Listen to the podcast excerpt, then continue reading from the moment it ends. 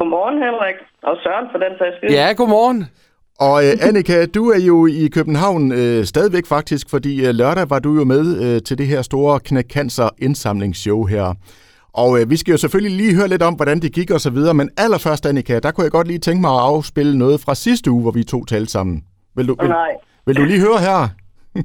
Nej, Henrik, stop Kommer, lyt godt efter her, Annika. Du skal nok komme på skærmen, altså med den personlighed, du har, så ender du på skærmen. Jeg er sikker på det. Nej, det gør jeg ikke, Henrik. Hold Vent og se. det. Vent og se. Ja, sådan sagde du sidste uge. Hvad skete der, Annika? øhm, jamen, da vi kom derover, der viste sig, at, øh, at de manglede en til at, at sidde i callcenter. Ja. Og det er første gang, at de mange kunne bruge en frivillig til det. Ja. Og det endte altså med, at det blev mig. Ja.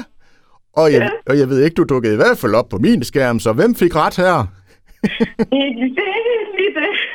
Det er da fordi, de har hørt Radio Victoria fra Esbjerg og tænkt, jamen hende der, hun kan, hun kan snakke. Ja. Ikke? Jamen, jeg var kun, jeg var kun derinde to gange 20 minutter, så det var ikke så lang tid. Nej, men du var der. Du var der. Men altså, Annika, hvad, lad os lige høre, hvad var det for en oplevelse, det her?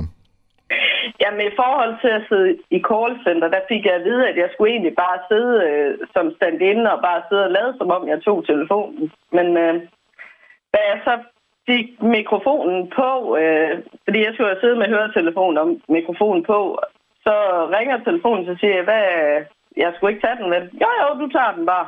Og jeg, jeg var overhovedet ikke blevet instrueret i, hvordan jeg skulle gøre, eller noget som helst. Men øh, den en gang, der fik jeg 3.000 ind fra en, som øh, havde haft, eller havde kraft for tredje gang, og hun ville få besked i dag, om øh, hendes kemo, det havde virket. Øh, så det, det var... Ja, nu rejser hårene sig på mig igen. Det var, det var rimelig rørende. Og øh, jeg sad egentlig sådan lidt og rystede på hænderne, og der sad øh, Sofia fra Esbjerg, Sofia Carmen, som selv har leukemi. Hun sad lige ved siden af mig, og så sad hun bare sådan, er du okay, Annika? Ja, ja, ja, ja, ja, ja. Det, det går. Det er ikke noget... Øh. Jeg skal bare sådan lige... Øhm, og jeg synes, at det er flot, når man selv er kraftpatient, og at man så selv øh, alligevel har overskud til at, at ringe ind, og man fortæller hele sin historie. Anden gang, det var lige efter, jeg havde overdraget pengene til Mette Helena fra Nybyggerne. Og der blev jeg ringet op af en ældre herre, der ville donere 50.000. Så øh, det, var, det var rimelig vildt. Men altså, udover det, Annika, så fik du jo selv afleveret en, en hulens masse penge, og jeg kunne også se, at småkagedamen fra Varde stod på skærmen på et tidspunkt der, så, så alt gik jo som planlagt. Og, og udover alt det her, altså, prøv, kan du sætte på ord på, hvad var det for en oplevelse, det her? Det var en ekstrem oplevelse, men det at være bag det hele, det er det er jo også helt vildt, altså, øh, og det er hektisk. Det vil jeg sige, fordi at så, altså, så skal man være stand inde inde ved publikum øh, lige pludselig, øh, fordi der må ikke være tomme pladser under showet og sådan noget, når kameraerne kører rundt. Øh, og der rykker mange, de rykker rundt ved de forskellige borde.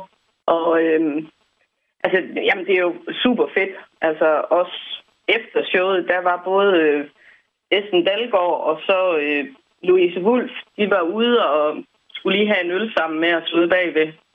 Så det, det, det, det er vældig hyggeligt. Mm. Altså, det er det. Annika, kæmpe stor fornøjelse, og Ja, for øh, pokker. øh, kan I nu hygge jer rigtig godt derovre i København? Jo, tak og i lige måde til jer begge to.